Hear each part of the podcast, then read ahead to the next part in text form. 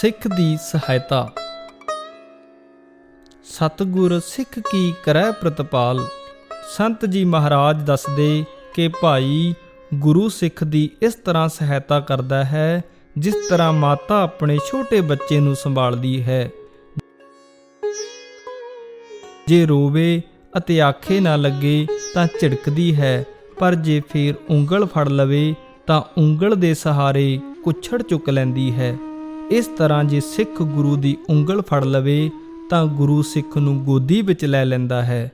ਨਹੀਂ ਤਾਂ ਸਿੱਖ ਆਪਣੇ ਹੱਥ ਵਿੱਚ ਪਿਆ ਰੋਈ ਜਾਂਦਾ ਹੈ।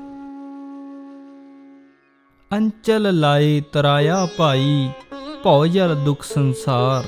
ਕਰ ਕਿਰਪਾ ਨਦਰ ਨਿਹਾਲਿਆ, ਭਾਈ ਕਿਤੋਨ ਅੰਗ ਅਪਾਰ। ਚਰਨ ਸ਼ਰਨ ਗੁਰ ਏਕ ਪੈਂਡਾ ਜਾਏ ਚੱਲ ਸਤਗੁਰ ਕੋਟ ਪੈਂਡਾ ਆਗੇ ਹੋਏ ਲੇਤ ਹੈ।